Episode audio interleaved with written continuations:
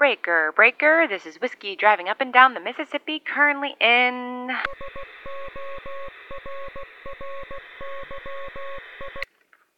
Uh, Rosedale?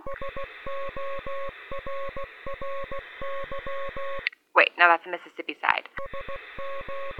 I'm in Arkansas, I think. I've never been to Arkansas before. I wonder if I'll get to all 48 contiguous states on this little trip of mine. I don't see why I couldn't. Hell, I could even drive all the way up to Alaska if I wanted. Maybe there are people in Canada. God damn it, do I have to switch channels again? I told you, I'm done. I haven't decoded whatever message it is you're sending, so you might as well just stop. I am not interested in what you have to say.